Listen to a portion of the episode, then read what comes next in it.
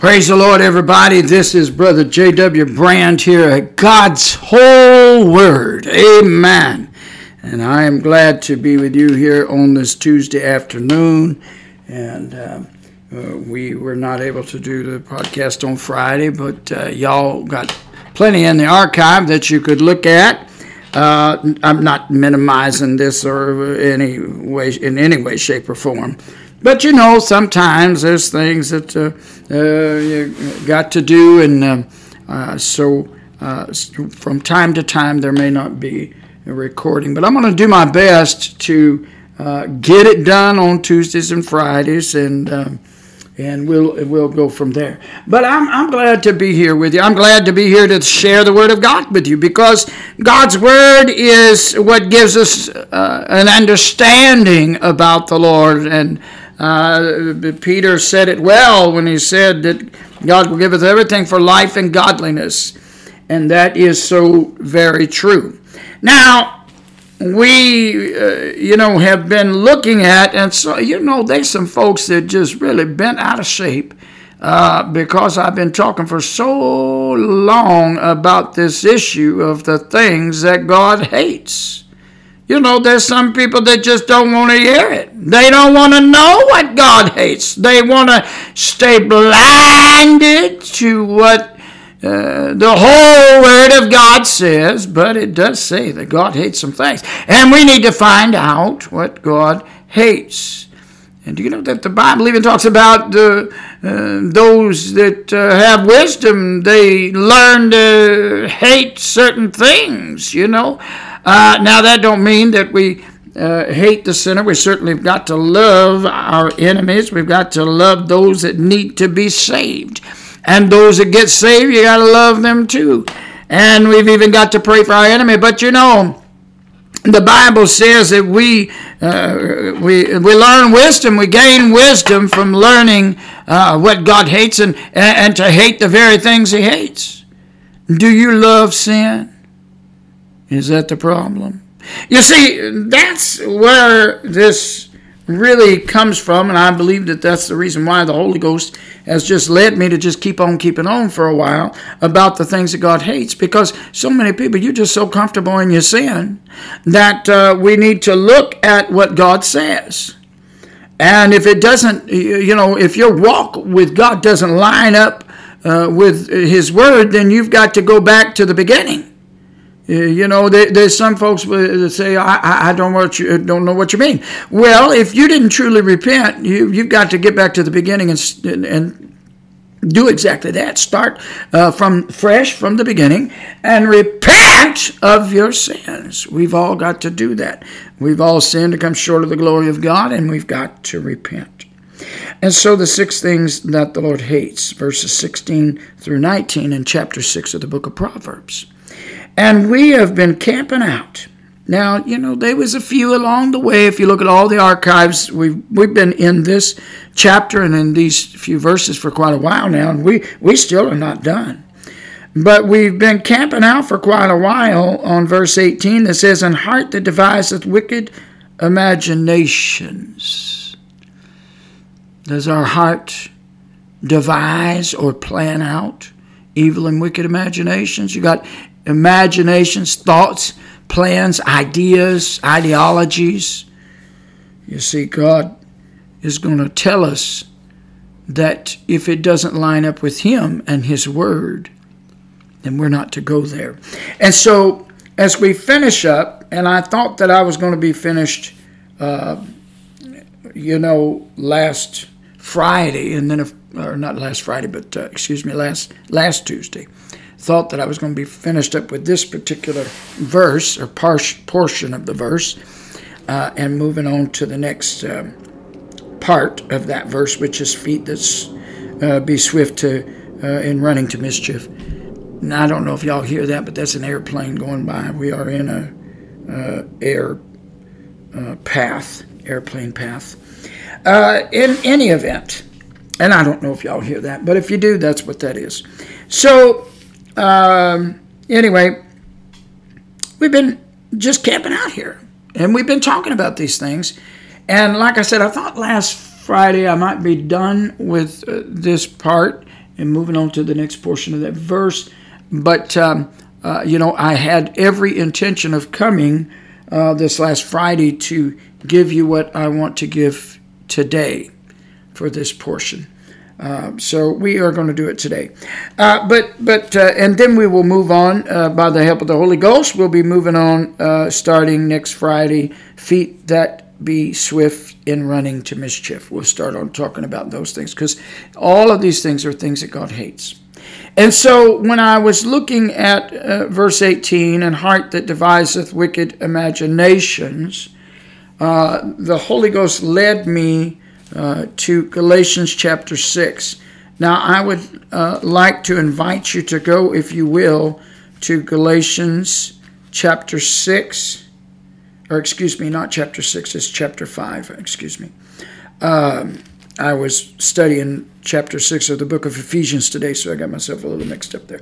But anyway, we're going to go to Galatians chapter 5, and we're going to look at some passage of scripture here that the Holy Ghost led to my attention, and wanting to bring this about, because where we see in Proverbs chapter 6 and verse 18, where it's talking about the things that God hates, and we're looking at this particular part of that, people that devise wicked imaginations. And I think maybe, too, part of some people's frustration that may listen to this, they say, well, I don't know why you spend so much time on there, because, we're Christians and we don't do.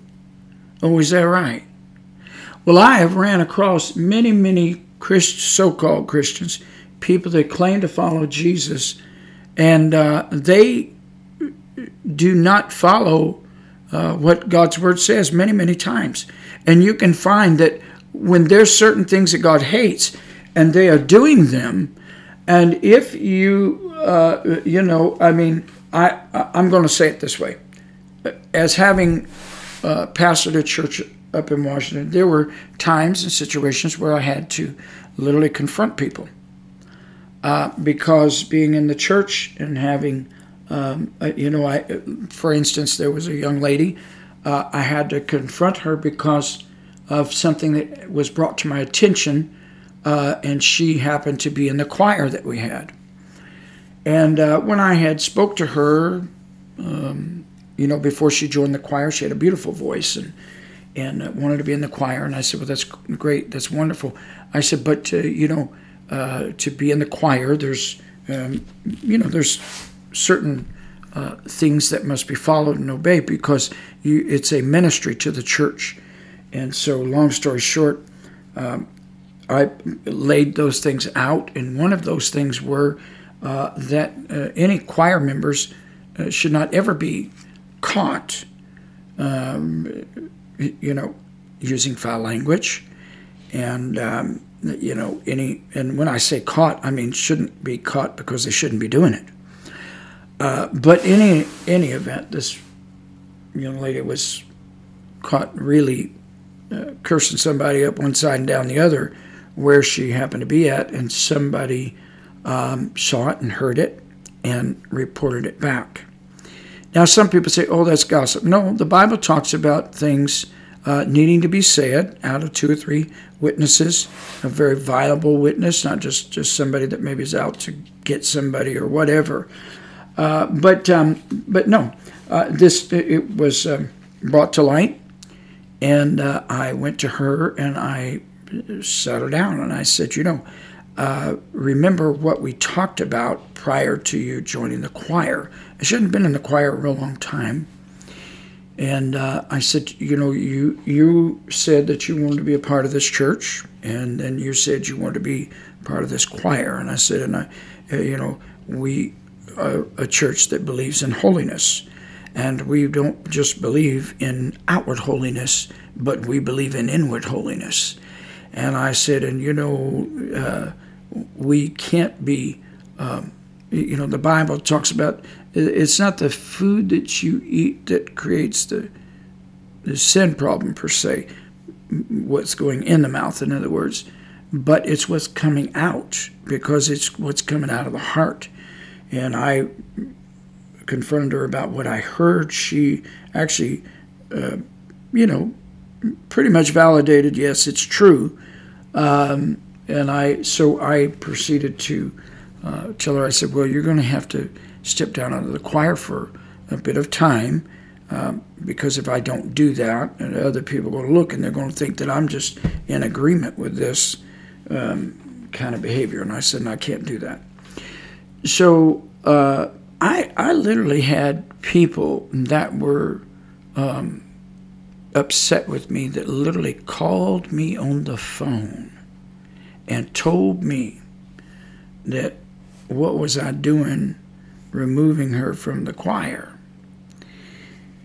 And this was somebody, that, we had a few words. I kept it holy, but I was not going to bend. And I said to this person, I said, first of all, I said, you've not been called to pastor this church, have you? And, you have to let people know, look, when God calls you, God's going to give you instruction. God's going to give you guidance. God's going to let you know where you stand and where you walk. And that's the thing, when people are not doing the things that please the Lord and they're comfortable in their sin, when you go to say something, when you go to point something out, and some people say, oh, you ain't got no business pointing out. No, that's not true. That's not true. I can find many, many scriptures that let you to know that there are those that are called to take care of the church, to make sure there's certain things that are not brought into the church. There's certain sins that cannot, sin, period, not just certain sins, but sin. That sin is removed from the church and kept from the church, and you've got to keep things on the right road and on the right path. And but there are people that just, they don't want to hear that. They feel like that you are, wanting to control and all this kind of thing. It has nothing to do with wanting to control. It's simply because you have this desire and heart to obey what God has said about leading the church. And leading the church in a proper and right way. And you certainly cannot condone sin in the church. If you have any mind to go to the book of Corinthians, you find that they dealt with things within the church, and you can't, as a pastor or leader, just let things fall by the wayside and just continue on and on and on and on and not deal with it, because that is not going to work. Now, I will say sometimes it means that people leave. That young sister, she ended up leaving, and she wanted to go to a different church. And she had made up her mind she was going to go to a church that didn't have the guidelines that we had and the boundaries that were set within the church. But the boundaries are set by God's Word. God gives instruction through the Word of God. And a lot of people say, well, those were things that were, too old to be setting yourself in that direction nowadays. Oh, no. The Word of God is timeless. It's absolutely timeless. And so, what God, now there's certain things that we understand. There may be adjustments simply because of the times we live in. Because I'll give you, for instance, television. The Apostle Paul didn't have any mind or thought of anything called a television. And what it might bring about. But, when you move forward into the dispensation or period of time that we are in now, and still the church is here on the earth, just as it was in the early days. The Apostle Paul talked about the Christians not going and being ones that were sitting in the Colosseums, basically, and watching basically prisoners that would come out and be literally torn to bits by wild animals. You know, people would go and be spectators to these type of things. But the Apostle Paul made it clear this is not something that Christians should be doing. And so with that said, it is no different with that thing I call a one-eyed demon. I know a lot of people don't like that, but that's what I call the television. I call it a one-eyed demon. Now, I know that probably the majority of people, even apostolic Pentecostals, have televisions in their home. So what I'm going to say about that, as I've said over the pulpit, I'll say here on the podcast, I say, you know, if you've got one of those in your house, and I myself, I've got one, if you've got one, you better control it. And you better control it according to God's Word. Because if you are sitting there being entertained by bloody gore and murder, and I'm going to say that because the wicked, evil holiday called Halloween is upon us, and yes, you heard what I said. I don't believe not one Christian, not one, should be celebrating Halloween. Now, that's, you know, some people not going to like hearing that neither. But it is no doubt, you can look at it, you can be very, very blind if you want. But it don't take very long at all to go down the aisles where these masks are and all the things, the costumes and different things. And you can see the wickedness that's being played out with this holiday. And I remember there was he was not an old man, but he was not a young man either, but he used to be the one of the leaders in the Satanist church. And somebody began to witness to him, and he was baptized with the Holy Ghost and baptized in Jesus' name. His life turned around, and God called him to preach.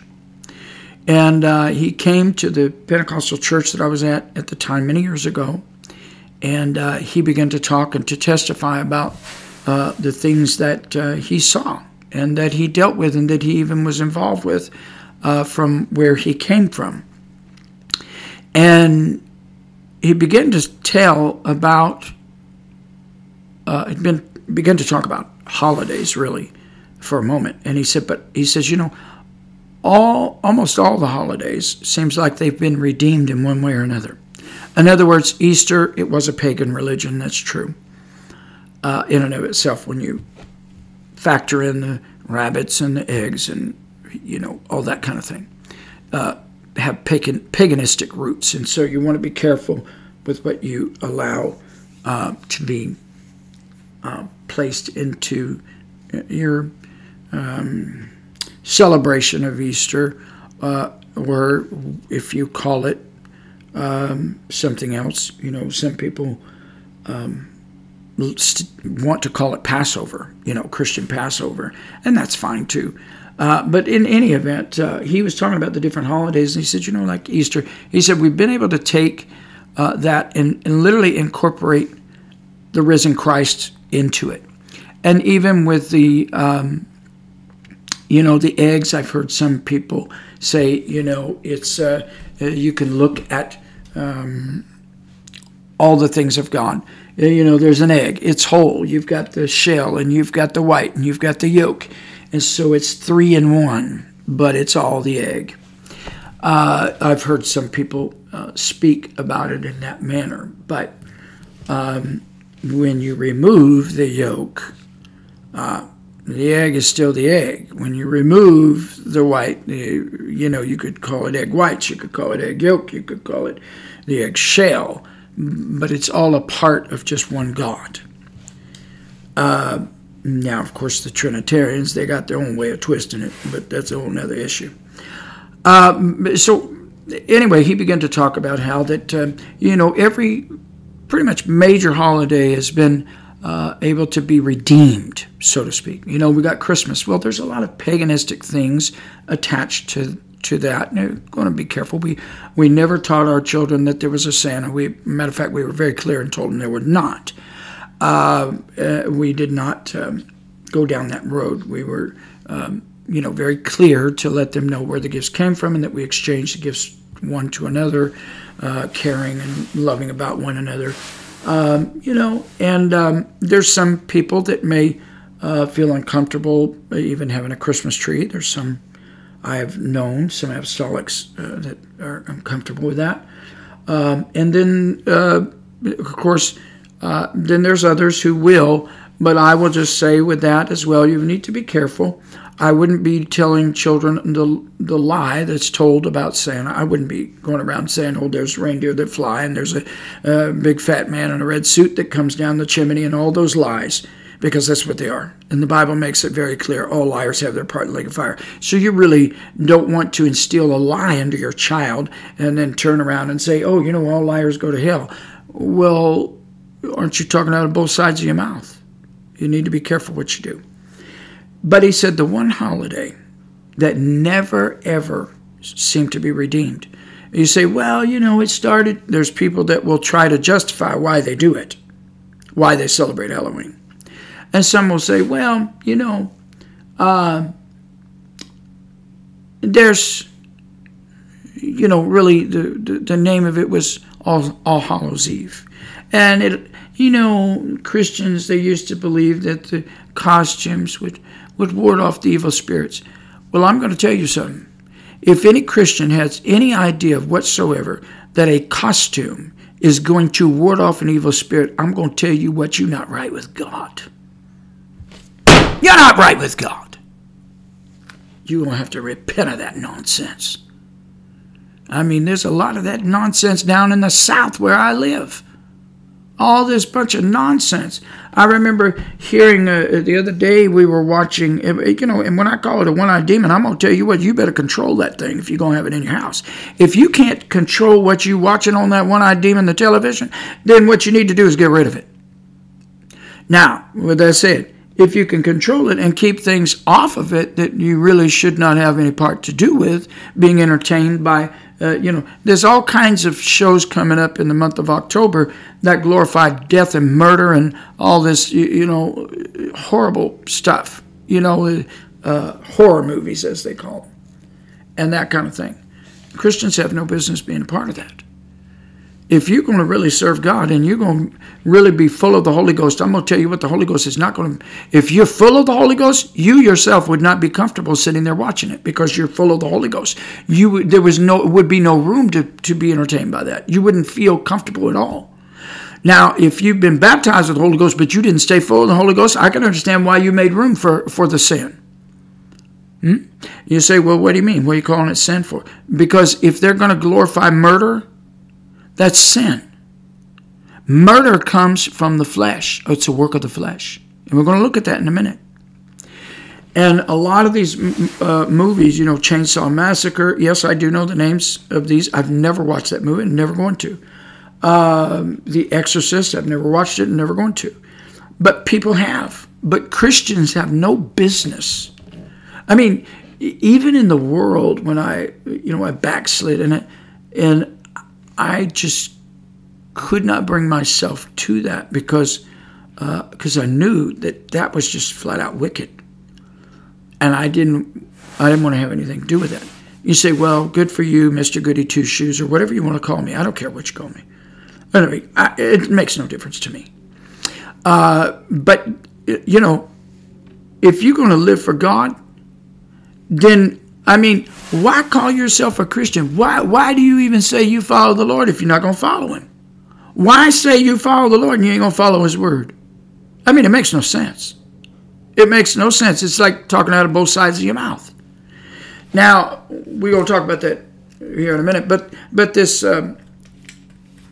this man, I don't remember his name. It was many, many years ago. Actually, I was in my 20s when I heard this preacher preaching at the church. And he came to preach a revival. And so that's been about 40 years ago. Well, close to it, almost. Not quite. Maybe about 35 years ago. And, he had come from that. He was, like I said, he was a priest in there, one of the leaders of the Satanist church. And God got a hold of him. I'm going to tell you what, God can get a hold of anybody. I mean, anybody that's listening that you are a Christian, I'm going to tell you what, there is hope for anybody. Now, I've said to y'all, I've talked to you, how that I've come from the gay agenda, pulling away from those things, as the Lord says, to come out from among them and be separate and all that. And, you know, and I've talked in depth about different things concerning that. But listen, God can do anything with anybody. But you've got to put your faith and trust in God. Believe when you're going to get down on your knees. And I'll tell you what, I go to my knees every day praying for our children, because we've got 9. Well, one of them died, so we've got 8 left. And one of them died last year. I've talked to y'all about that, and it's been about a year now. Well, a little over a year now. But there's 8 left. Now, I can't help that my son died in sin. I can't go back and change it. If you got a child that died in sin, listen, you can't go back and change it. You can't make choices for those that have the mind and ability to make the choices. You say, well, you know, how can you say that your son had the mind and ability whenever he was locked up in drugs? Well, because he had a choice to do drugs or not do drugs. And I had raised him and taught him to stay away from him.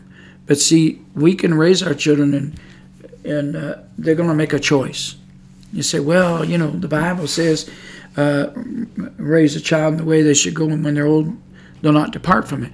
Well, listen, I'm going to tell you where that, if you look at where that comes from, it is coming from the book of Proverbs. And what the book of Proverbs is saying to us is that if you look at each of the Proverbs, the basic law of order, so to speak, if I can use that term, is that if you apply these things, that this is what can come about. And so it doesn't remove the fact, though, that they can still grow up and make their own choices. And some of them may grow up and make the choice not to serve God. Even if you've done your best and you have, you know, put the Word of God in their hearts, you have done everything that you could possibly do, praying for them and you know, and teaching them about the Word of God. You do your part, and then you leave it in God's hands. But you have to remember as well, God is not going to run over anybody. He's not going to force anybody to serve him, because we would be robots. We would not literally be worshiping God from our heart. And that's not what God wants. God wants people that are going to worship him from with all of their heart. And you say, well, you don't sound like you're upset, or you don't sound like you're depressed that your son died. Oh, you have no idea what I've went through. I'm where I am now. God has helped me. As a matter of fact, as it was getting closer to the 1-year anniversary of my son's death, I went into a very deep and heavy burdensome time. It was a very depressing time. And I had to face the fact that my son died in his sins. And I had kind of pushed it away for a while. And I finally had to face it. And I'm going to tell you what, it has been a real rough time. But God has brought me out on the other side. He held my hand while I went through that. And God can do the same for you. God can help you get through. He really can, even if your child has done something terrible. You know, I don't mince no words. I tell people about one of my other sons that's sitting in prison. And, you know, he came to us very late in life, very, very late. We did foster care and adopted some children and so on. But he was a foster child that came to us quite late. He was in his late teens, and I tried my best to reach him and talk to him and tell him about the Lord. And but he went on his way, and he made a choice that now has landed him in prison for many years. And so the Lord put it on my heart to keep contact with him, you know, and remember what the Lord said about those in prison and so on and so forth. And so, you know, I can't call him, but he can call here, and he does on a regular basis. And I talk to him about the Lord. I talk to him about getting right with God and being saved, and also just letting him know I love him, and talking to him about his day and what he's doing and that kind of thing. And just sometimes just a moment of encouragement, because sometimes he's discouraged and that kind of thing. You say, well, he did it to himself. Well, yeah, that's right. But remember that we are called to show the love of God. And so that's what I've endeavored to do. But I guess one thing that I need to say to, and I had no intention of saying this, but talking about what I'm talking about, but I'm going to do it anyhow because I feel pressed to do this. So any of you who you've raised your children and they've fallen maybe to deep depths of sin, number one, don't give up hope. Where there's life, there's hope.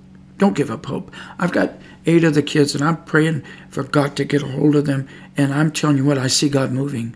I can see things happening. And one of my daughters, she's been calling me on a regular basis, and she was one of the most defiant ones, and she's began to turn around. And I know that it's the Holy Ghost, and she'll be asking me about this scripture and that scripture, and telling me she wants to look for a church. And she said, Dad, I want to find a church where they preach like you preached in Washington.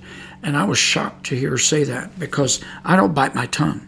When I was pastoring, and I would I taught holiness, and I did not mince no words. And at that time, many times she would get upset, and there was, times that she would get frustrated. But the Lord's turning her around. I can see the Lord working in her life. And so don't give up hope. Don't give up hope, because where there's life, there's hope.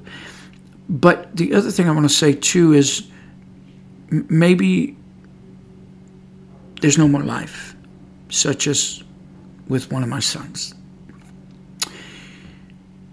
And there's no way to change that. There's nothing you can do. There's not anything you can do to change that. And so there has to come a place and time where you accept that it is what it is, and continue to focus and reach for those that are still living. Focus on your prayers to them, because we can't pray nobody out of hell. We can't pray nobody out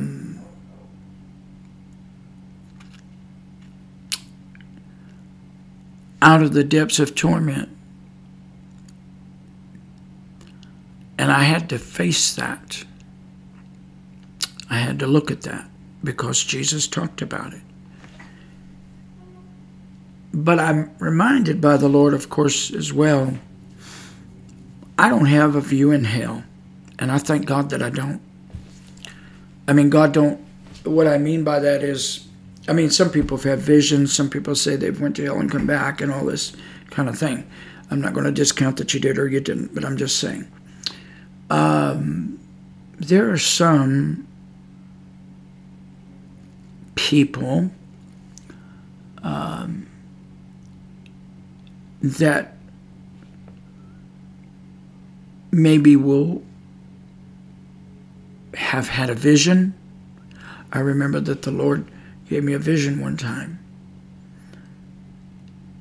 and I don't know if I was awake or asleep, but it was very, very clear, and it was very, very frightening. And I was hovering above is what I saw. And I looked down, and I saw this massive line of people that just kept on going until they were out of my sight. I couldn't see them, but they were at the edge of the flames of fire, the lake of fire. And there were angels above them, and they were being tossed in and screaming as they were getting closer to being tossed in. And It's something that gave me a burden for those that are still alive. It gave me a burden to reach those that are still here. And you say, well, I don't like what you've said. That makes me uncomfortable. But we're here to preach the whole Word of God. And Jesus told of the man that went to hell. And he made it very clear what that man was dealing with.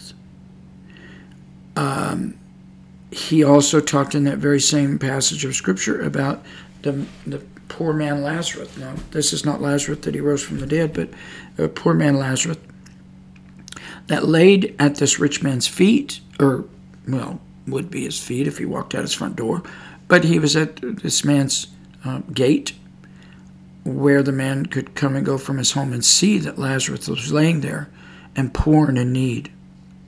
And he did nothing. He had no heart to do anything for the one that was alive. And so there are many that are poor and needy, and I'm not talking about just poor as in physically poor. There are those, certainly many, many of those. The Lord said we'll have them with us. But there are those that are poor in spirit. There are those, they may have all the money in the world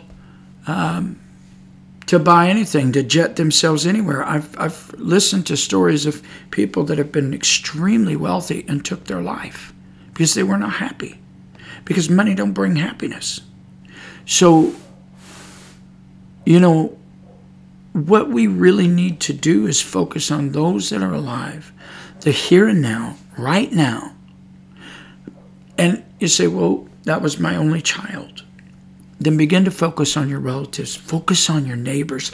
Focus on your city. Because there are many, many people that need the Lord. And I do want to say that if you are grieving, I grieve with you. I really do.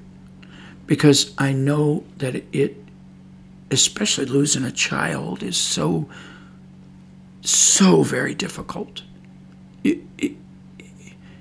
You can't really explain it to anybody. It's not, and I say that because both my mother and father died, my grandparents have died on both sides.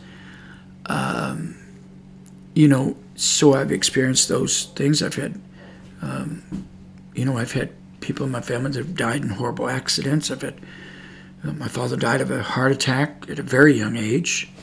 So we've had some, where people just died very quickly and instantly, and like they were there earlier that day, and then all of a sudden they're not there. And those can be really difficult. But when a child dies, that's your child, it's a feeling that cannot be explained. It's a hurt that can't be explained. It just, there's no words to it. And so if you are dealing with that, my heart goes out to you. I agree with you. I will pray with you and for you, because I know it brings a heavy heart. But listen, the Bible says there's joy in the morning. There really is. There's joy in the morning. So don't give up hope. Whatever you do, don't give up hope. Keep on keeping on, and God will get you through.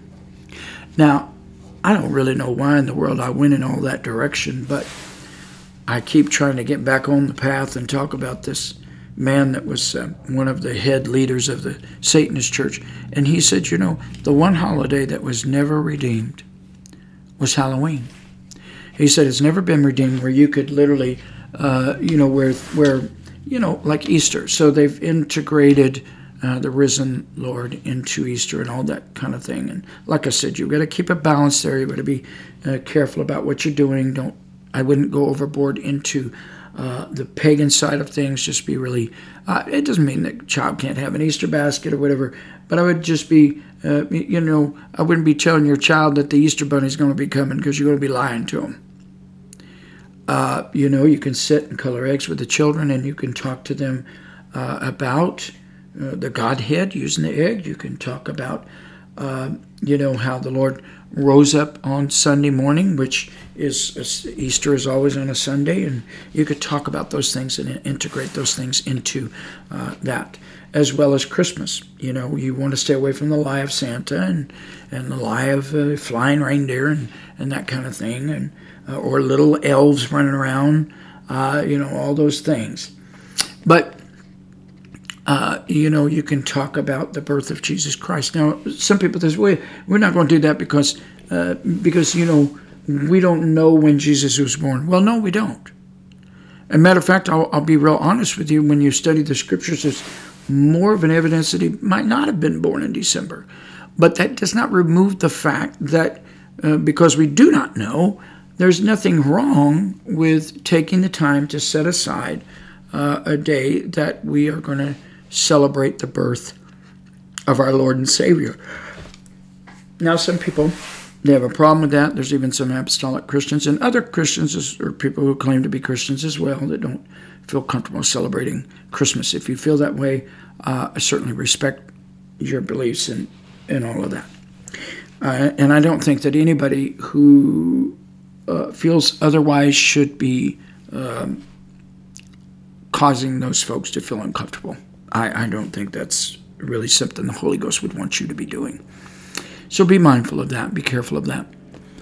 But he said, it's never been redeemed. Halloween never has. And all it's done has gotten worse.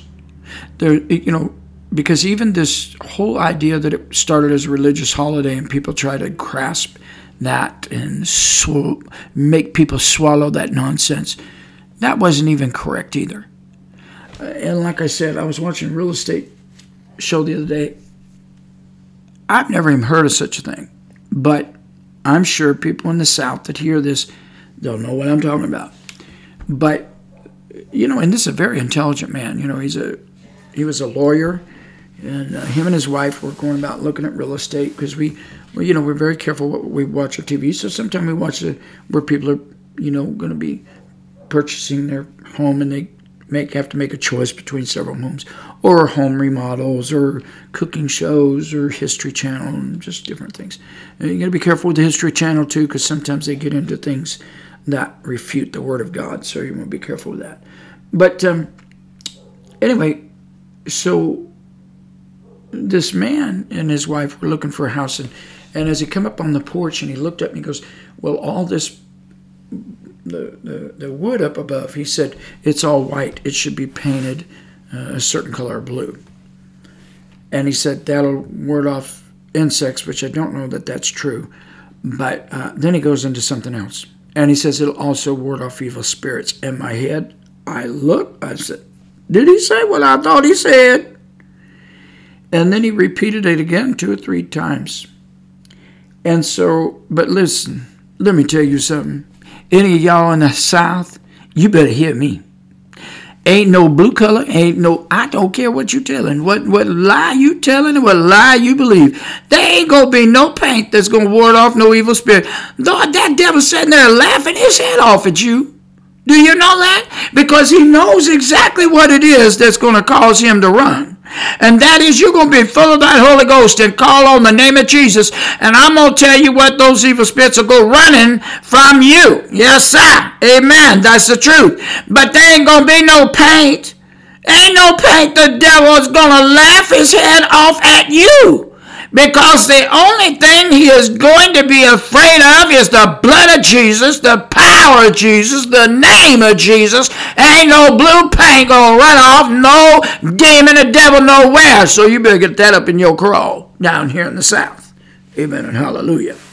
All right, so, he was saying that not only, he said, I want you to know, he said, in the Satanist church, he said, October 31st, he said, like Easter and Christmas is, the two most prominent holidays for Christians, he said.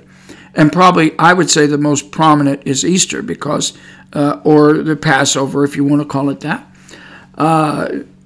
So, because actually, if you look up the word Easter that is in the New Testament, you look it up, it actually translates to Passover. And so, You know, the Lord was put to the cross when they were celebrating Passover. You do know and understand that Passover meal was celebrated right before Jesus was arrested. Anyway, so, and that was talking about when the blood passed over, or the spirit of death passed over the children of Israel, and the only way that the death angel would pass over if he saw blood upon the doorpost that they put, and they would sacrifice a lamb and put the blood upon the doorpost of the each of the homes, and that death angel would come and pass by because he saw the blood.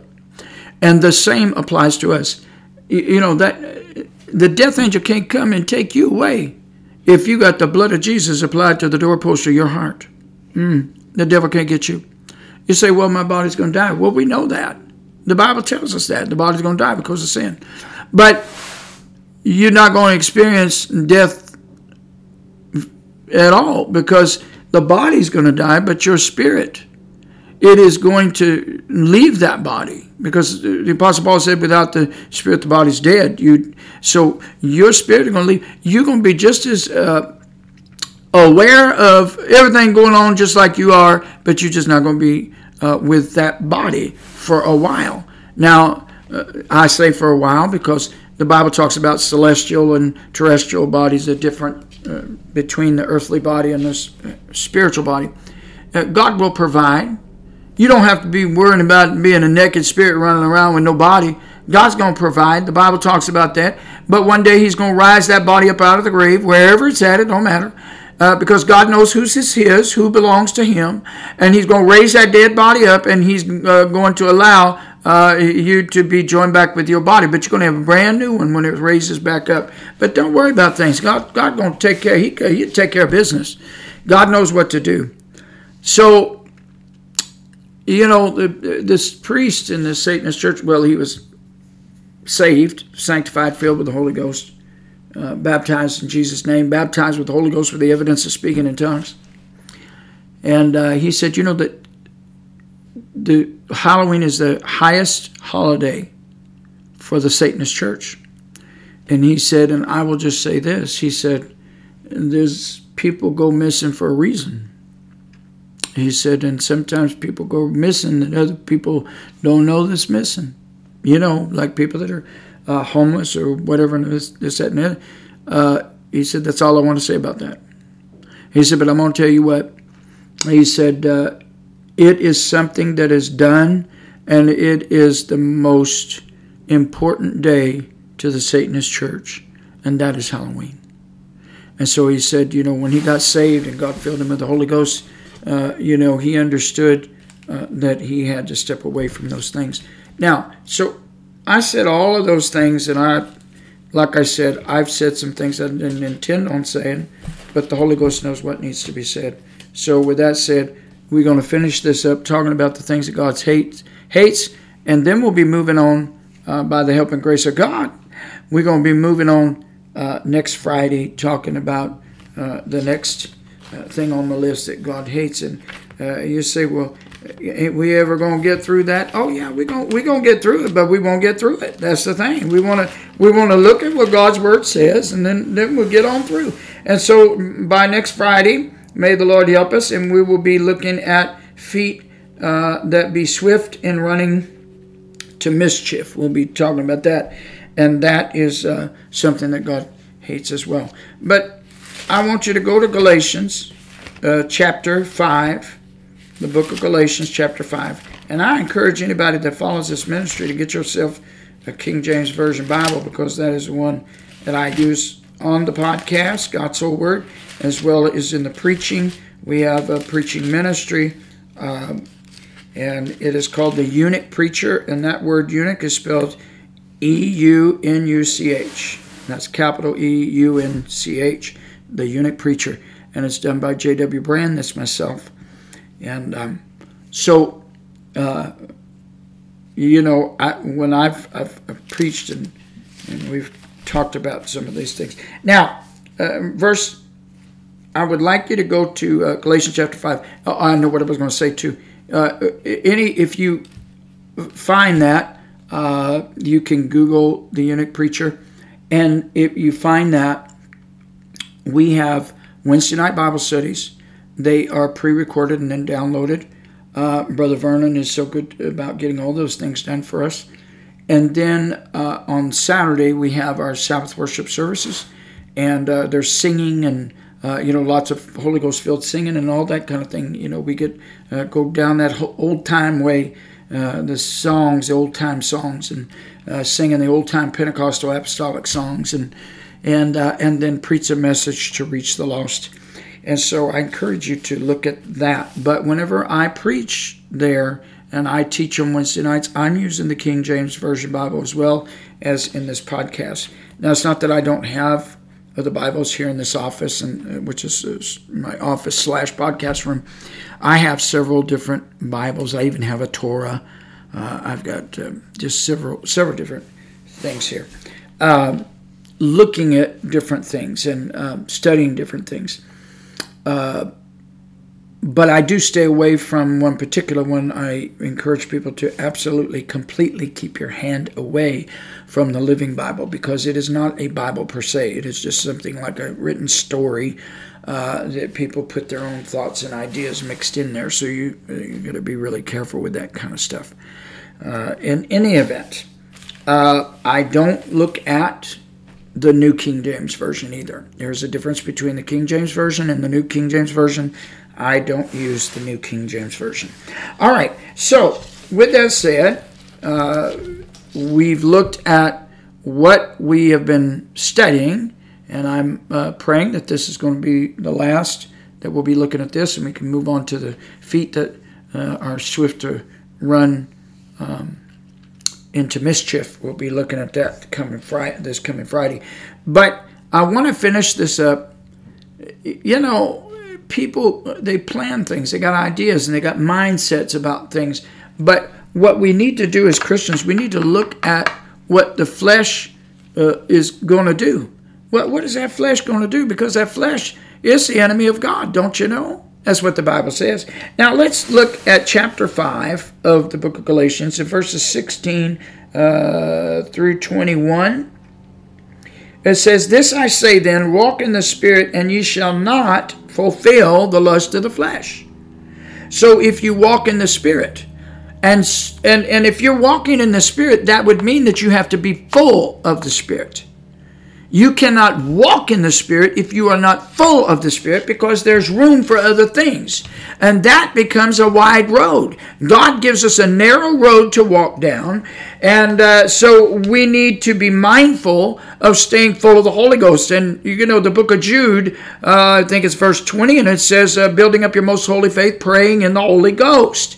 And so you can know beyond a shadow of a doubt through study of God's Word that prayer and praying in the Spirit is an essential part of walking in the Spirit. And so he said, then I say, walk in the Spirit, verse 16, and ye shall not fulfill the lust of the flesh.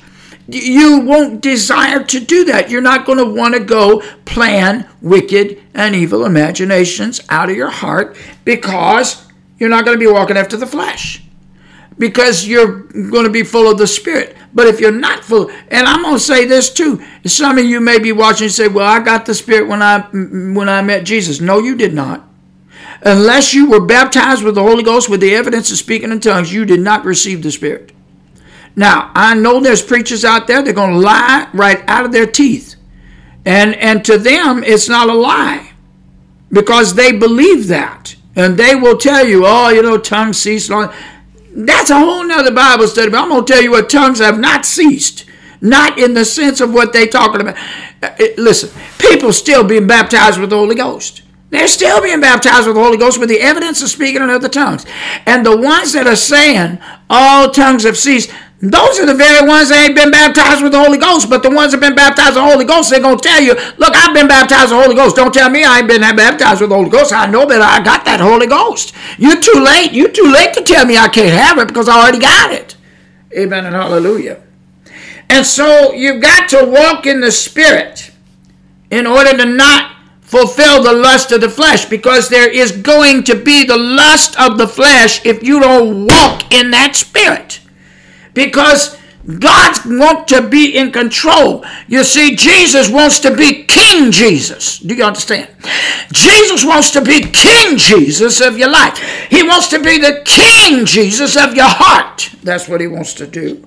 And so you've got to be full of the power of God. You've got to walk in the Spirit. You don't have room to walk in the flesh if you're going to be walking in the Spirit. You don't do half-a-half. No, 99.5% ain't going to do. You're going to have to do more than that. You're going to have to 100% be walking with the Lord and allow that Holy Ghost to take over. Verse 17, for the flesh lusteth against the Spirit. There's a battle going on. And the Spirit against the flesh. And these are contrary one to the other, so that ye cannot do the things that you would.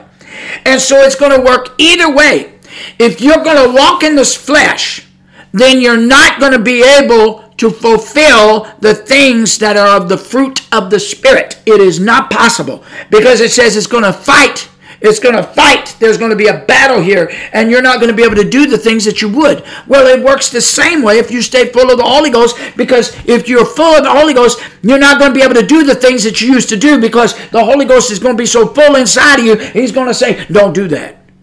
You know where that led. You know how that went. You know that don't work. You know that is against my word. You know that is not true. You know that's a lie. You see what I'm saying? The Holy Ghost is going to talk to you because you've been filled with the Spirit of God and you're full of God's Spirit. But and so if you do this, it will remove that problem of people having wicked imaginations and fulfilling them and walking in them and all that, because God hates that. He don't like that. He don't want you doing that. He don't want me doing that. And then in verse 18 it says, now we're in chapter 5 of the book of Galatians. Verse 18, but if ye be led of the Spirit, you're not under the law. Did you hear what that said? If ye be led. You know what it means to be led by somebody? Did you ever play that game? You know, many years ago we played Simon Says, you know. And you start marching. Simon says, raise your right hand. And everybody raise your right hand. But you kept marching. And then whoever's the leader, and they said, raise your right hand. And they didn't say Simon says. Then that person was out because they raised their hand and they weren't supposed to because Simon didn't say. Now, I'm sure some of you remember that game. Well, walking with God is not a game. And what it says here, it says, but if you be led of the Spirit. You know what that means? You're going to have to let King Jesus lead. Because the Spirit, the Bible makes it clear to us. If you look in Galatians chapter 4 and verse 6, you're going to find out that this is the Spirit of God's Son that's inside of us. That's what it says. I'm not kidding you. I'm going to read it. Turn over to chapter 4. It's just one chapter over. Your arm ain't going to hurt to turn the page. Come on. And you say, well, I can't turn the page with that arm. Well, turn it with the other. If you can't do that, you know, I've actually seen people that don't have no arms and they use their toes. And I've seen some people use their mouths. I've watched them. I've worked with people, you know, I was a caregiver in their homes. And I've watched people do some amazing things without their limbs. Now, so turn that page or have somebody do it for you if you ain't got no way. But it says chapter 4 and verse 6, it says, and because ye are sons, God hath sent forth the Spirit. And that's a capital S. It's talking about that Holy Ghost. And the Bible tells you there's but one Spirit. The Spirit of His Son into your hearts crying, Abba, Father. And so you've got to be full of that Spirit. The Spirit of Jesus Christ. That Holy Ghost power. Staying full of it. You're not going to have room for evil imaginations to be worked out and planned out. And I've heard people. I've talked about that woman that wanted to kill her mother-in-law. I've talked about it quite a few times. Because it just astounded me when I heard it. It's like, whoa, wait a minute. This woman claimed to be a Christian. She said she was just going to go ask Jesus to forgive her after the woman was dead. And now she sits in prison. She got caught and the mother-in-law is not dead. But, well, I don't know if she is now. But that was several years ago. But I know this woman didn't kill her because she went to jail for planning out her murder. And she actually called on somebody. She didn't realize they were an undercover agent and she told that person. She said, well, I'm a Christian, but once the murder is over, once you kill her, I'll ask God to forgive me and everything will be all right. Now, I got news for you. You can't plan things out like that and think you're right with God. God's not, you ain't no child of God. Oh no, you got a wicked imagination. You got wicked plans up in your heart. And God ain't gonna do. And Jesus made it clear. Don't make some candy man out of my Jesus. Jesus said, he said, there's gonna be some people that are gonna say, Lord, Lord, and I'm gonna tell them, I don't even know you. He said, I don't even know you because of your iniquity. Iniquity sin. Because they wouldn't live a repentant life. They just kept walking in their sin. Well, she said she was going to ask forgiveness. But you've already planned something out that God hates. You can't sit there and use God. The Bible says God won't be mocked. You can't mock him. You can't play games with Jesus. And so, he said, but if you be led of the Spirit... If you're led of the Spirit is not going to lead you to do the thing that God hates, and that's planning out wicked imaginations. I mean, He's going to be so full inside you, you're not going to want to do that. And so it says, if you be led of the Spirit, you're not under the law. So that means that if you're not led of the Spirit, you are going to be under the law. That's exactly what that means. And when you stand before God, there's two things that are there. One of them is the book. And that's the book of life. And then there's the books. And the reason why there's more than one, because it lists all of the same things that you did. All of your sin. It didn't leave nothing out. And the reason is because you did not allow yourself to be led of the Spirit, and you were walking after the flesh, so therefore you placed yourself under the law. And that's how you have to be judged, is under the law. Now, if you don't want to be judged under the law, then you're going to have to put yourself under the Spirit of Jesus Christ and allow yourself to be led by the Spirit. That's the mercy of God. That's the grace of God. Don't talk to me about the grace of God, meaning you can just run around and sin and do whatever you want. That is not the grace of God. The Bible tells it very clearly and plainly. God forbid. Should we sin that grace may abound? God forbid. That means God forbids it. But people want to play games with God. You better stop that. You better quit playing around with God, because you're going to meet him. Now, so you got to be led of the Spirit. You're not under the law if you're led by the Spirit. And then verse 19, it says, now the works of the flesh are manifest. In other words, they're seen. You can see them. You can see them. And people will do things hidden for a while. We see all kinds of people coming out of the woodwork, and somebody got arrested and say, oh, I just never knew. I never thought. Well, you never thought because they were hiding. But the Bible makes it very clear the things that are done in the dark are going to come to light. That's what the Bible says. And so it says, now, the works of the flesh are manifest, which are these. Adultery. Do I need to explain that?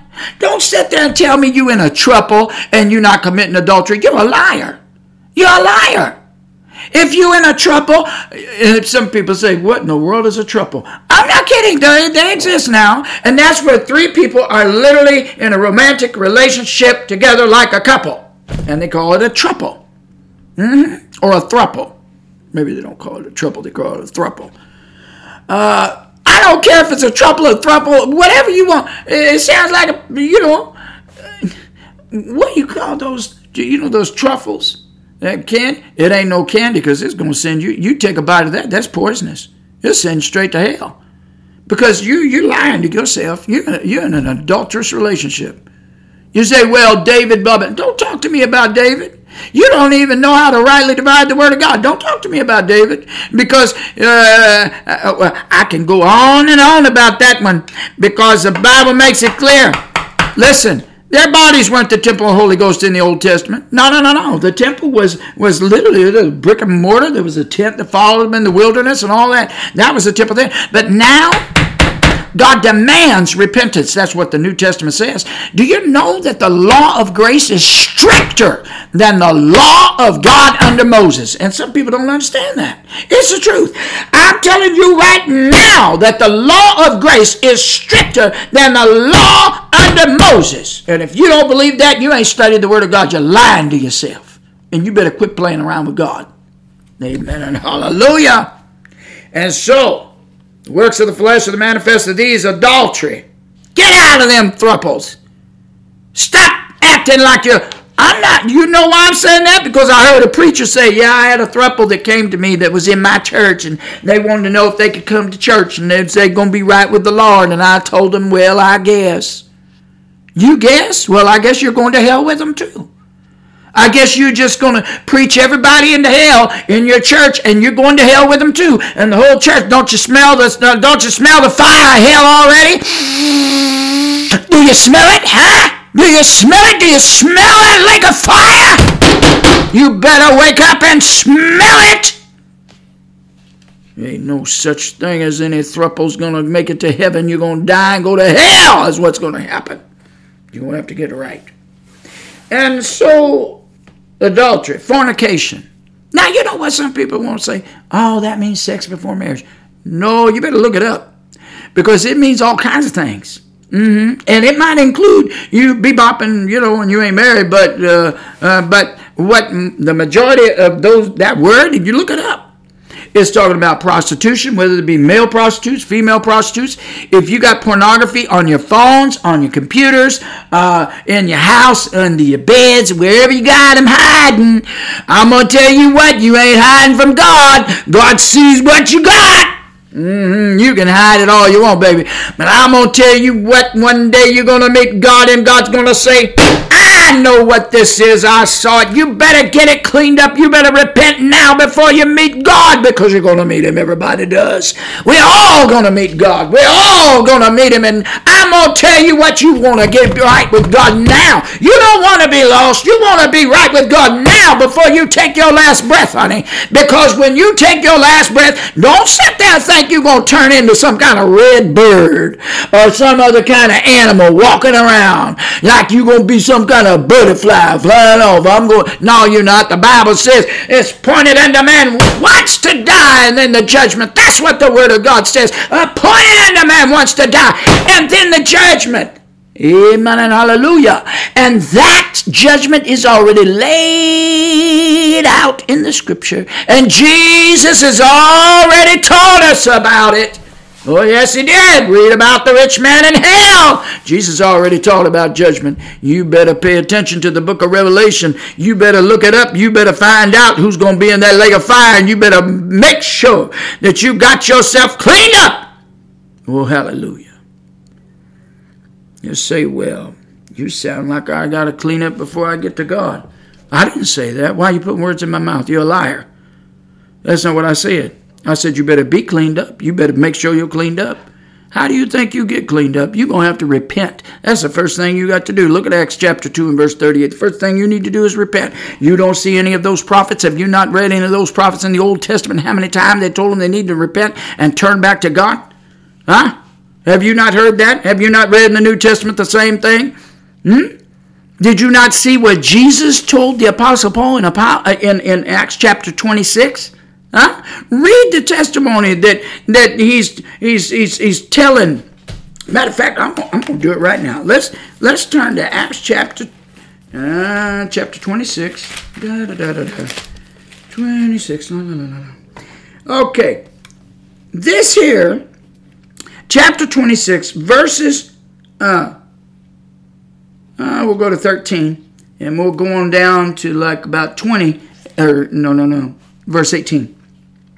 Now, he's before a king, because the Apostle Paul got arrested. And so he's standing before King Agrippa. And this is what he says. He said, and he's trying to explain to him what he saw. He said, now, O king, he said, it was about midday, verse 13. I saw in the way a light from heaven, and above the brightness of the sun. It was above the brightness of the sun, shining round about me. And them that journeyed with me, verse 14. And when we were all fallen to the earth, the power of God made them fall to the earth. And I heard a voice speaking unto me and saying in the Hebrew tongue. God began to speak to him in the Hebrew tongue. And he said, Saul, Saul. That's before his name was changed to Paul.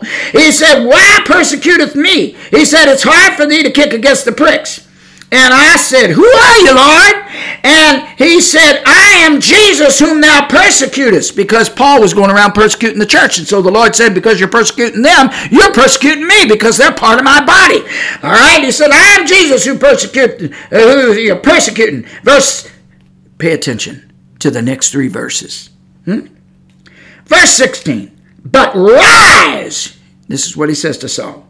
And stand upon thy feet. That's one thing the Lord said to me one day. He said, I want you to get up and go do what I said to do. And He said, for I have appeared unto thee for this purpose. And now he's going to tell him what the purpose is. He said, I've come to appear before you for a reason. Huh? You think listening to this preacher on here ain't got no reason or nothing for God to do for you? I'm telling you what, I am a nobody. But I'm going to be used, and I'm going to tell you right now, you better hear Jesus. Huh? I'm not worried about you hearing me, but I tell you what, you better hear Jesus. That's the one you better listen to. You better hear him. You better not turn his voice away. You better hear Jesus. And so it says, for this person I've appeared to you. And then he said, to make thee a minister and a witness both of these things which thou hast seen. He said, you're going to go telling people, you saw me. You saw me. You saw this vision. Everything going on. And he said, and those things in which I will appear unto thee. He said, I'm going to come back and I'm going to show up again. And he said, I'm going to tell you some things. He said, I'm going to teach you. And then in verse 17, it says, delivering. This is what Jesus keeps talking to Saul about. He said, you delivering thee from the people. He said, I'll take care of you. You know, there's people that I need to be delivered from. There's people that just hate my guts. They don't like me. And, you know, I mean, I get it. You know, they don't like this kind of preaching and talking. They don't like it. A lot of people don't. But he said, I'm going to deliver you from the people. And he said, from the Gentiles. All right. And he says, unto whom now I send thee, to open their eyes and to turn them from darkness. That's what he's going to do, the Apostle Paul. He said, you're going to go, you're going to be a light to them. You're going to open their eyes. You're going to talk to them. They're going to be turned from darkness to light.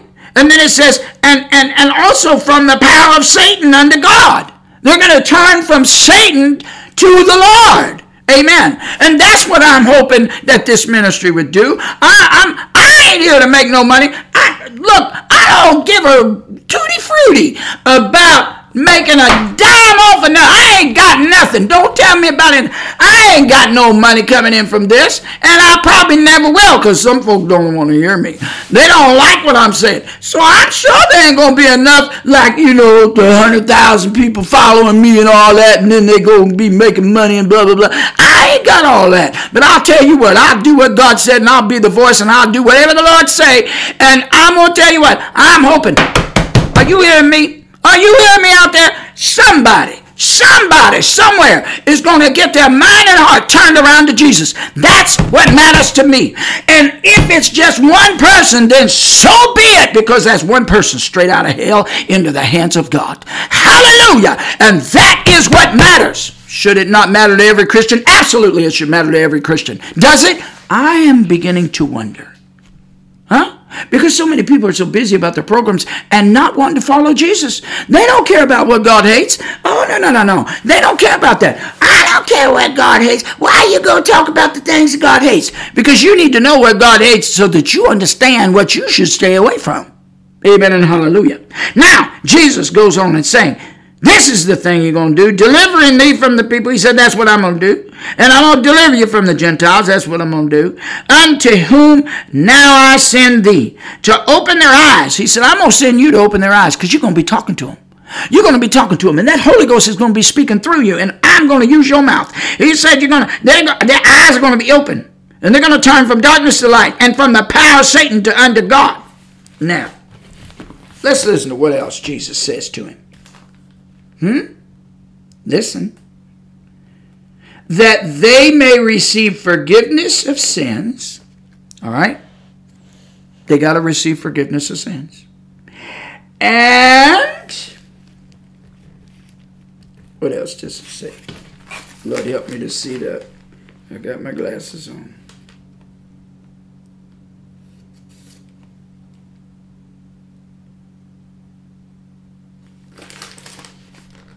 Lord, how did I mark that? All right.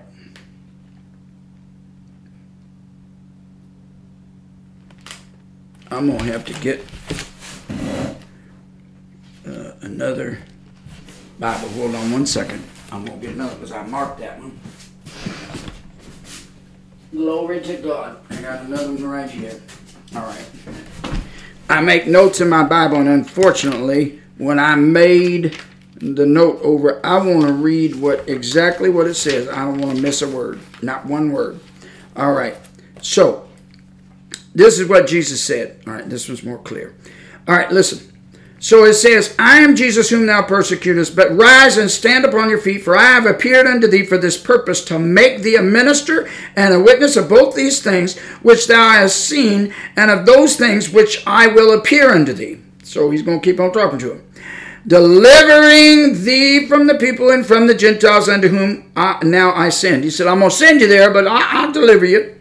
He said, I'm going to send you there. And then it says, verse 18, to open their eyes, to turn them from darkness to light, from the power of Satan unto God, that they may receive forgiveness of sins and inheritance among them which are sanctified by faith that is in me. So you're gonna let them know they've got an inheritance coming. Those that are sanctified by faith that is in me. Are you sanctified by the faith in Jesus Christ? Do you have true faith in Jesus Christ? I'm not talking about like the devil does. You say, what do you mean? The devil don't have no faith. Oh, no, that's not true. Read the book of James. Read the book of James. Because the devil believes and trembles. He has a form of faith. He believes and he trembles. Do you know how many Christians don't even tremble? They don't even tremble at the... Why do you think there's so many of them that they don't care about hearing about the works of the flesh? They don't care about hearing about repentance. I have a relative that goes to a church, and she actually told me one time, she said, well, we don't talk, they basically don't talk about repentance. Oh, we just let the Lord deal with it. Well, that's not what the Bible tells you to do. The Bible tells you to talk about these things, to preach these things. And so you can see this with the Apostle Paul's life. As God's saying, he said, you're going to open their eyes and you're going to turn them from darkness to light and from the power of Satan to God, that they may receive forgiveness of sins, and talk about the inheritance that they have coming. Listen, we want to go to heaven, don't we? Amen. Don't you want to receive that new body that God has promised? Well, I'm going to tell you what, you ain't going to get do squat diddy if you don't put your faith in Jesus Christ. And if your faith is no different than the devil's, because read the book of James, you're going to find out. Read the whole book. It ain't that long. Read the book of James. And it's going to tell you that the devils believe and they tremble too. They've got a form of faith because they do believe, because they've seen him. You have to remember those devils. Listen, they were in heaven at one time. They weren't always the way they are now. But they are never going back. They were kicked out because they tried to rise up above God. And so those devils, they believe. They know Jesus really is alive. They know he rose from the dead. And they know that Jesus is God in flesh. They know who God is. And they tremble. Huh? They tremble. But they just don't obey. So what's the difference in you believing and you not obeying? You say you believe, but you don't obey. Well, I obey. No, you obey what you want. Isn't that right? Is that right or is that wrong? Because we cannot, and I'm not being judgmental. I'm asking you a question. It's a rhetorical question. You say, well, that means it don't deserve an answer. Well, it don't deserve an answer from me. It deserves an answer from you. You're the one that can speak that, because I don't know about your life. I don't know what you're doing in the dark or not doing. In the dark, you know, away from people that are not Christian, and you act like you're a Christian, and then in the dark you're not. Well, that's not a Christian. But I'm going to tell you what: even though you do what you do in the dark, and you claim to be a Christian in the light when you go to church, I'm going to tell you something: the devils see what you're doing. Do you understand? The devils see you because you're in their camp. If you're doing the works of the flesh while you pretend to be a Christian, one, you're not being led by the Spirit. You're being led by your flesh. And there's a sad, sad word here when you look in Galatians chapter 5 that talks about what the end of that is. And so you better get yourself straightened out, because how do you know that you're not going to end up like I told you, one of my relatives, they were killed in a car wreck instantly. Their head was almost severed in the accident. So, how do you know what, and this was it was really what they call a freak accident. You know, it does not, to this day, doesn't make any sense. My father is 38 years old and died of a heart attack. That doesn't make any sense. Now, it does when you look at certain things. Yeah, he was a bit overweight. A few things factor in and that kind of thing. But still never thought of him. You know, I mean, people just figured my dad was going to keep on living. My dad was actually building a house from, or was beginning to. He had had the plans drawn up and was getting ready to build a house. But then he died. He was getting ready to build my mom another home because the one that we had was, you know, too small. So, but that didn't come to pass because he died. And he didn't, you know, he was there one week and the next week he wasn't.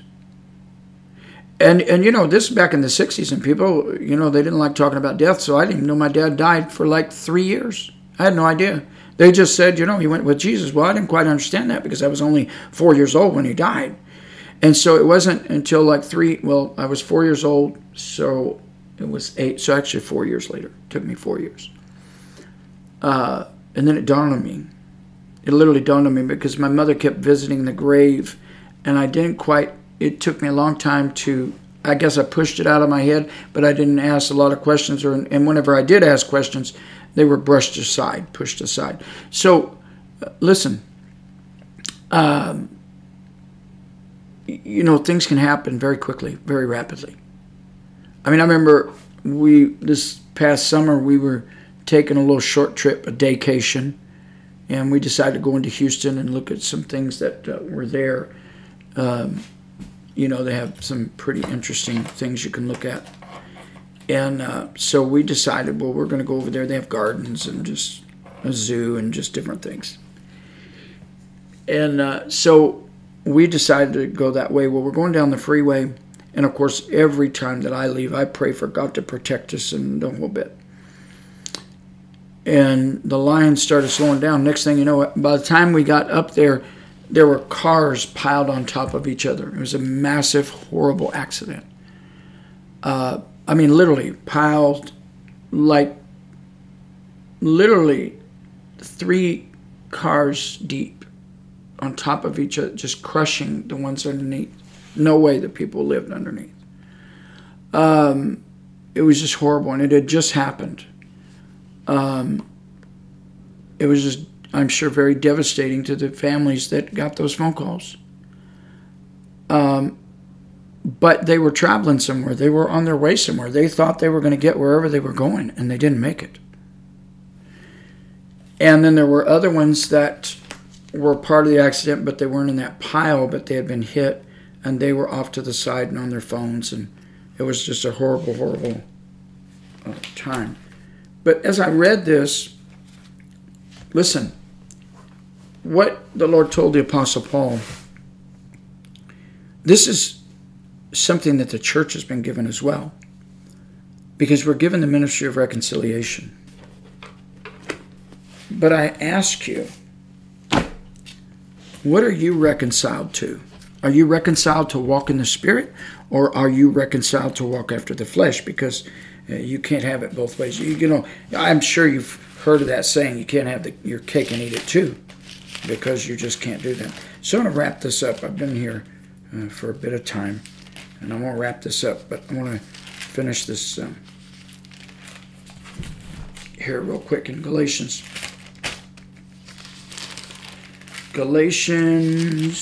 chapter 5. Let's finish this up. Now the works of the flesh are manifest, which are these: adultery, fornication, and we've talked a little bit about uncleanness. And I'm gonna go into detail about these things on another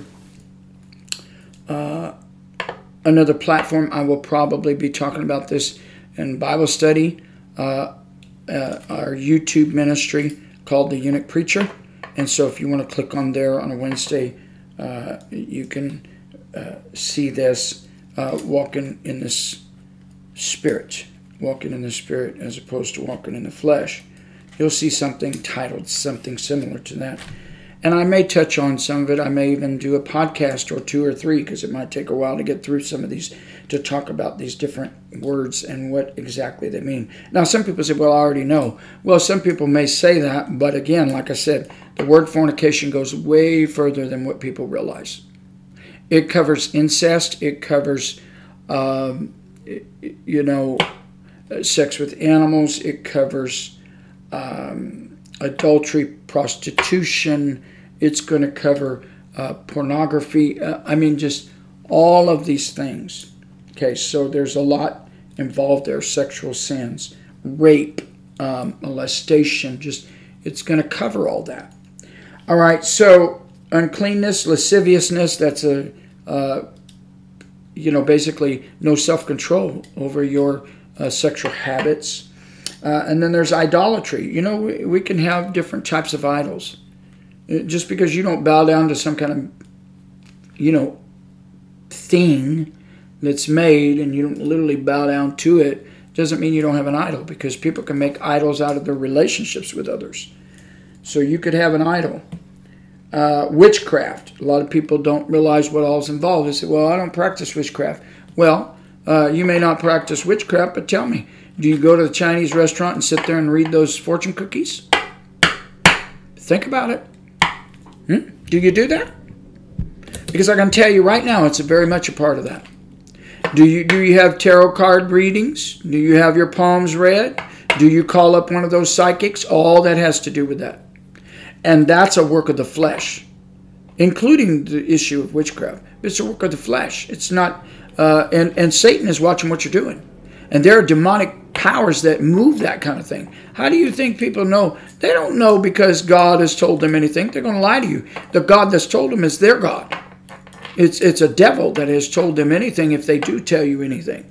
Most of them are phonies and fakes, but there's a few that are moved by spirits, and the Bible even talks about that. It talks about a woman that was moved by the wicked spirits, and she was able to do what they call divination. And but when she got saved, she no longer did those things. There's idolatry, witchcraft, hatred. Okay, you say, well, if hatred's a work of the flesh, then how come God hates? There's a whole different thing in God hating ungodliness and somebody hating a person, and that word there is translating that way is where you're hating other people. Okay, and variance. There's variance, emulations. Those we'll touch on another time. Wrath, that's pretty, this is where anger that is out of control. Strife, just people always want to argue. Seditions and heresies, that's talking about divisions and different things. But we'll go into more detail of it another time. Envyings, not hard to figure that out. Murders, not hard to figure that out. Drunkenness, revelings, that's like partying. And such like, anything that's like it. Those are the works of the flesh. And these are things that God hates, because it says, of the which I tell you before, as I have also told you in times past, that they which do such things shall not inherit the kingdom of God. You're not going to inherit the kingdom of God. It ain't happening. It's not happening. So, with the close of this podcast tonight, and with the thoughts and the idea that we've been looking at of the very thing that God hates, with the thought in mind of people literally taking wicked imaginations, which come from the works of the flesh, the very things that we read. Our wicked imaginations, they do come from our flesh. They come from these things that we this list of things that we just talked about. It comes out of that, out of the inside of our heart. So we have to allow the Lord to take over and be led by the Spirit, so that those things do not control us, that the Spirit of God controls us instead. And then you bear fruit from the Lord if you are Spirit-led. you will have this spirit of love, joy, peace, long-suffering, gentleness, goodness, faith, meekness, temperance. Against such there is no law. And they that are Christ have crucified the flesh with its affections and lusts. And if we live in the Spirit, let us also walk in the Spirit. All right? And so that is verses 22 through 25 of that same chapter of Galatians chapter 5. So what I want to say to you, and this is the mind and word that comes to me right now as I speak. Take inventory. Take inventory of your life.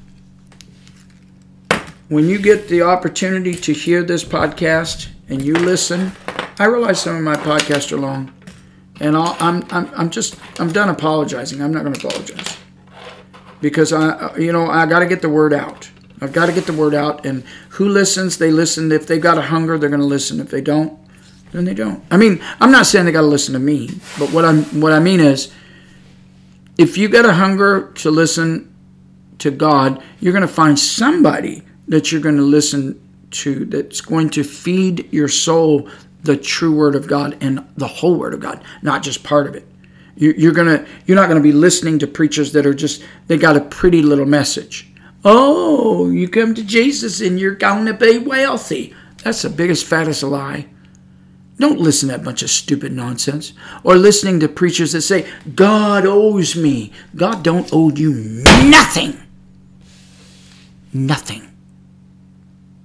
You and I, if we have any type of attitude that bears something out like that God would owe you something, God don't owe you nothing. You say, well, God has promised, and that's what you need to be careful with your language. You need to be very careful with your language because you sound very prideful, as if you have, in the way you speak. I watched the person that said it.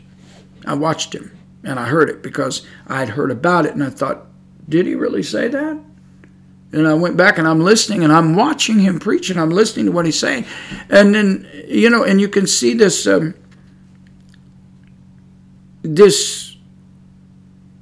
want to be very careful what I say, but attitude that seemed very uncomfortable going along with what was being said.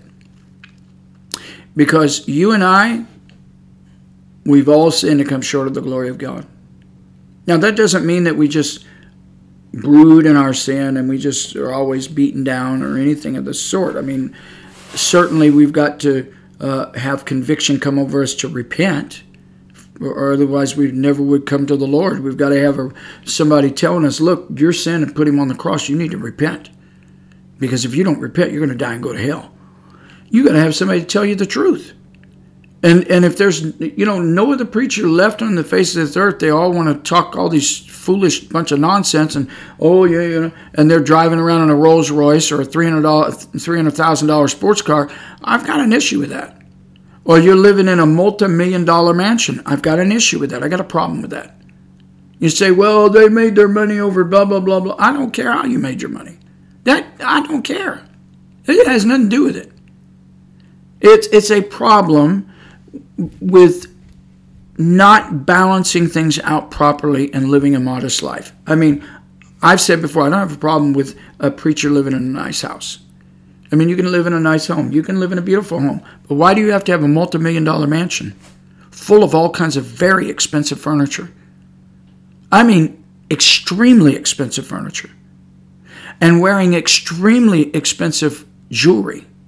Now, we ourselves, apostolics, we don't go down the road of wearing jewelry. But what I'm saying is, for those of you that do, and you call yourself a preacher, I'm wondering why it is that you're wearing a Rolex watch and you call yourself a preacher. You ain't got no business doing that.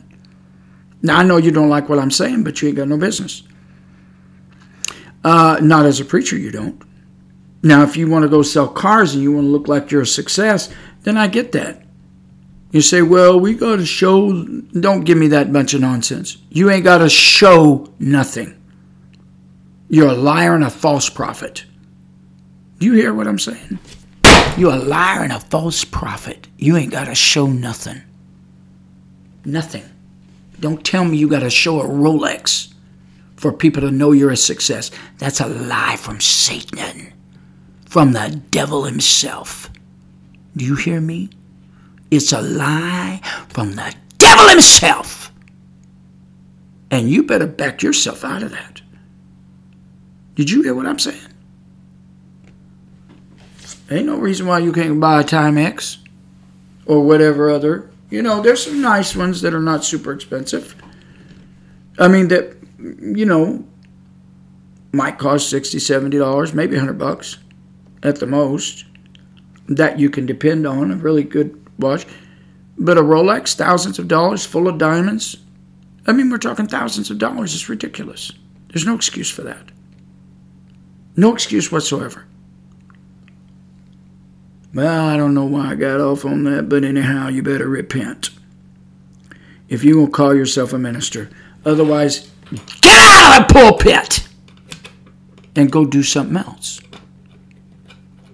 And so with that said, I love you, but you need to repent. You need to turn around. So, with all that said, my friends, we're going to be done with, you know, the things that God hates about, you know, this wicked imagination getting out of hand and taking hold. Let's see what God actually says here. And let's finish that portion up. All right, so it says here, verse 18, a heart that deviseth wicked imaginations. Preachers, if you ain't never heard that it's wicked for you to do the things I just mentioned, I'm going to tell you it's wicked. When you pull your Rolls Royce up into your garage of your multi-million-dollar mansion with your diamonds on your hand and your Rolex watch on your wrist, you're walking in evil. You're walking in ungodliness. It's a wicked imagination that's got a hold of your heart. And you know what the sad thing is you're teaching people that. And they think that's Christianity. You're a liar. You're a liar. You're a false prophet.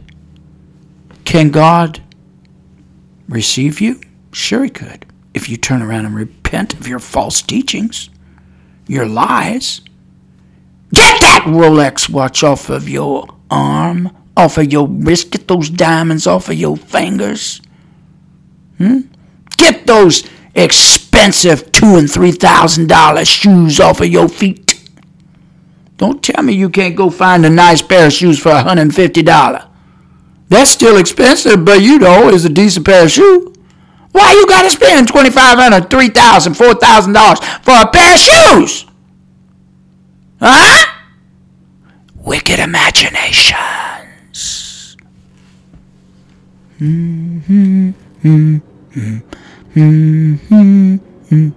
Oh, yes. It's a wicked imagination that's got a hold of you, and you don't like hearing this preacher say that because you think it's right. Well, you know what? The things in our eyes, envyings. Did you not hear that? Work of the flesh.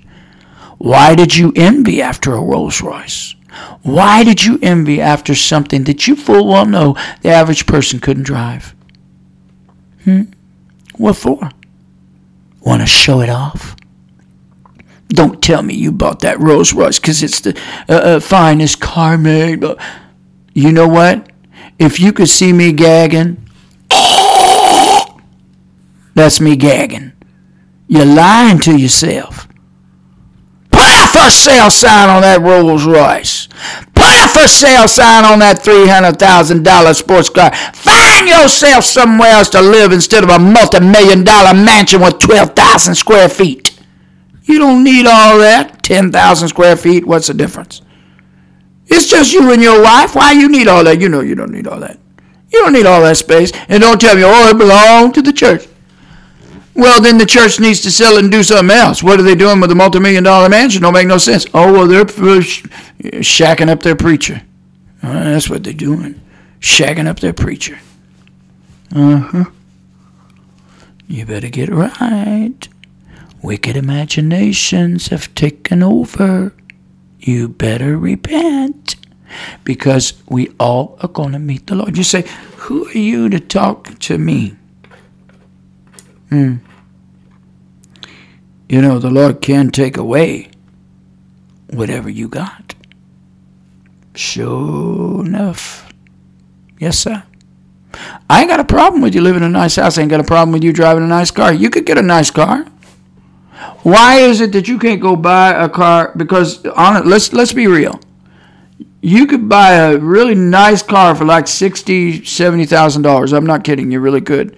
A really super nice car. Or you could buy one like, you know, between 50 and 60. Still a decent car. I mean, that's like expensive already. But I mean, cars have went up. So, you know, anywhere $60,000 to $70,000, you could buy a decent car. Why in the world do you have to have a car that's like $150,000 at least? At the least, like $125,000 to $150,000, all the way up to over $300,000 and more. Why? What purpose does it serve? And don't give me a serves a holy purpose, because it does not. That's that lying imagination, that wickedness inside that tells you, hey, this is okay. We'll just tell the lie that it's just fine, and we'll tell everybody we need to look like a success because we follow Jesus. That's the devil talking to you. And you better listen to the Lord. You better hear him. You better turn. You better quit playing around with Jesus, because you've been playing around too long, and you better turn. Now, you can go buy 3 cars for the price you pay to that Rolls Royce. You ain't got no business as a preacher driving around in a Rolls Royce. That's absolutely a shame. All right, I'm done. I'm going to shut my mouth now. And so, Lord, help us all. Help us to all, you know, live a life of holiness and live a life humbly to God. You say, well, you don't sound too humble. Listen, the Lord told me what I'm going to do, and I'm going to do. And I fought him for a long time, because the Lord told me, he says, you're going to point certain things out, you're going to speak, and you're going to talk to even ministers. And I fought that. I didn't want to do it. I kept telling the Lord for years and years, and the more I fought him, the worse it got. And so finally I gave in, and I said, fine, Lord, I'm going to do what you said. And so I'm going to do. And he told me not to be afraid of your faces, so I ain't going to be afraid of your faces. I just got to do. And I'm hoping, I really do. I say this with all my heart. I hope that some of you going to listen and you're going to hear. And you're going to repent and you're going to go do something. Go sell that Rolls Royce and repent. Go to the altar and repent. And buy yourself a decent car. Buy yourself a nice car. But you don't have to buy something that costs $300,000 and $400,000. There ain't no sense in that. Not at all.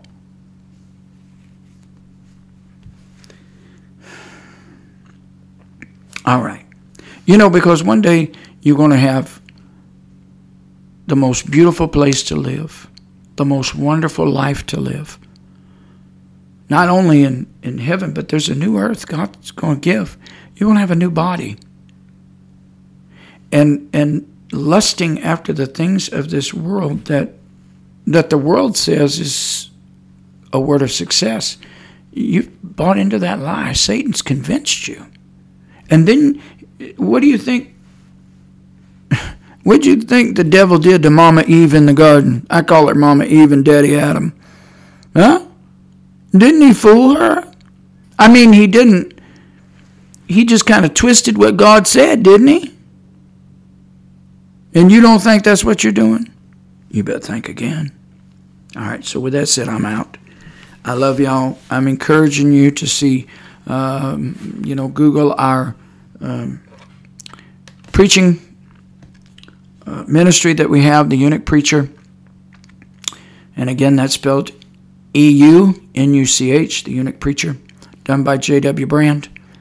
And it's downloaded on Wednesdays and Saturdays. And I encourage you to just continue to listen to this podcast if you want to. I know most people, they're going to look at how long the podcasts are, and they're just going to turn the other way. That's fine. But somebody, I hope somebody's going to get a hold and listen. I really do. And I really hope that it's going to help to change a life. Not because of what I've said, but because of what the Word of God says, what I've told you that the Word of God says. Huh? And we'll talk more about this this thing that people have about wanting to be rich. We'll talk about that and wanting to preach about it and try to,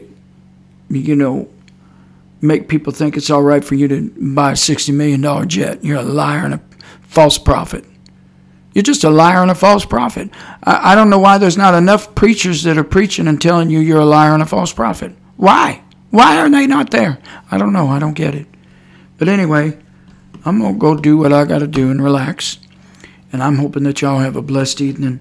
I love y'all. God bless you. I'm out.